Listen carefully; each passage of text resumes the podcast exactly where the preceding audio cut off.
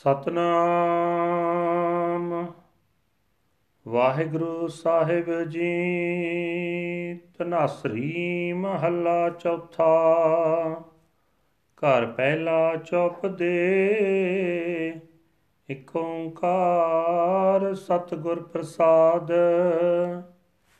ਜੋ ਹਰ ਸੇਵੈ ਸੰਤ ਭਗਤ ਤਿਨ ਕੇ ਸਭ ਪਾਪ ਨਿਵਾਰੀ, ਹਮੇ ਉਪਰ ਕਿਰਪਾ ਕਰ ਸੁਆਮੀ।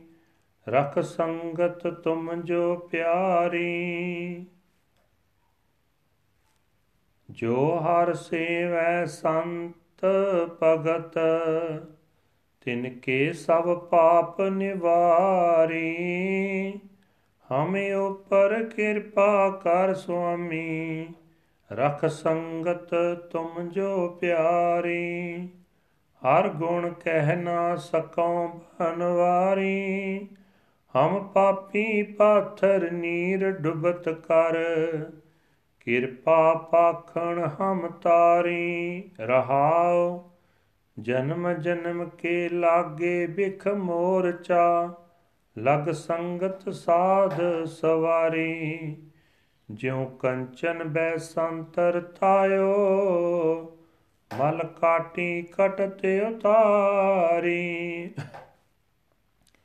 ਹਰ ਹਰ ਜਪਨ ਜਪੋ ਦਿਨ ਰਾਤੀ, ਜਪ ਹਰ ਹਰ ਹਰ ਉਰ ਤਾਰੀ ਹਰ ਹਰ ਹਰ ਔਖਦ ਜਗ ਪੂਰਾ, ਜਪ ਹਰ ਹਰ ਹਮੈ ਮਾਰੀ। ਹਰ ਹਰ ਅਗਮ ਅਗਾਧ ਬੋਧ ਅਪਰੰਪਰ, ਪੁਰਖ ਆਪਾਰੀ ਜਨ ਕੋ ਕਿਰਪਾ ਕਰੋ ਜਗ ਜੀਵਨ, ਜਨ ਨਾਨਕ ਪੈਜ ਸਵਾਰੀ। ਹਰ ਹਰ ਅਗਮ ਅਗਾਧ ਬੋਧ ਅਪਰੰਪਰ, ਪੁਰਖ ਆਪਾਰੀ ਜਨ ਕੋ ਕਿਰਪਾ ਕਰੋ ਜਗ ਜੀਵਨ ਜਨ ਨਾਨਕ ਪੈਜ ਸਵਾਰੀ। ਵਾਹਿਗੁਰੂ ਜੀ ਕਾ ਖਾਲਸਾ, ਵਾਹਿਗੁਰੂ ਜੀ ਕੀ ਫਤਿਹ।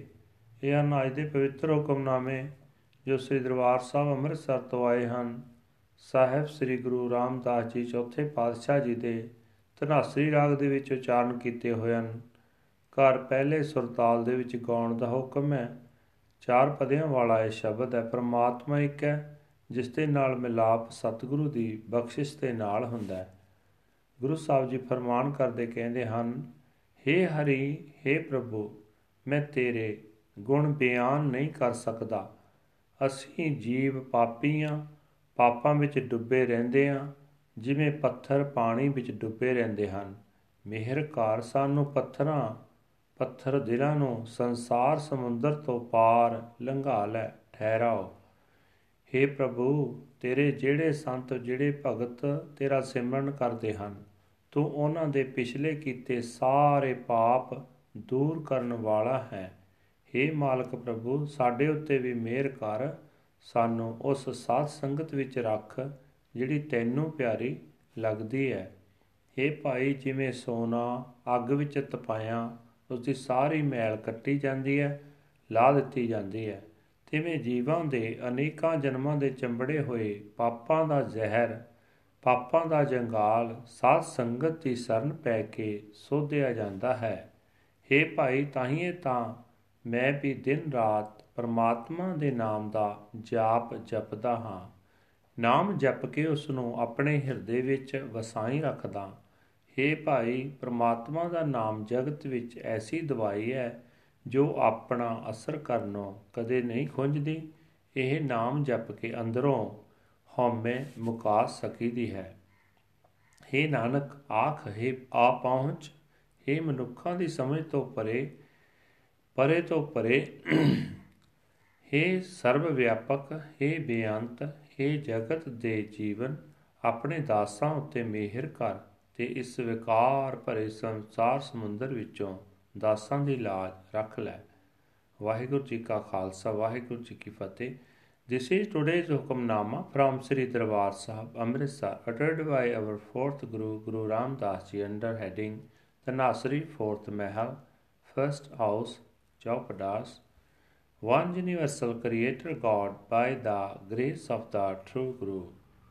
Guru Sahib Ji say that those saints and devotees who serve the Lord have all their sins washed away. Have mercy on me, O Lord and Master, and keep me in the Sangat, the congregation of that you love. I cannot even speak the praises of the Lord, the gardener of the world. We are sinners sinking like stones in the water. Grant your grace and carry us stones across. Pause. The rust of poison and corruption from countless incarnations sticks to us. Joining the Satsangat, the company of the holy, it is cleaned away. It is just like gold which is heated in the fire to remove the impurities from it.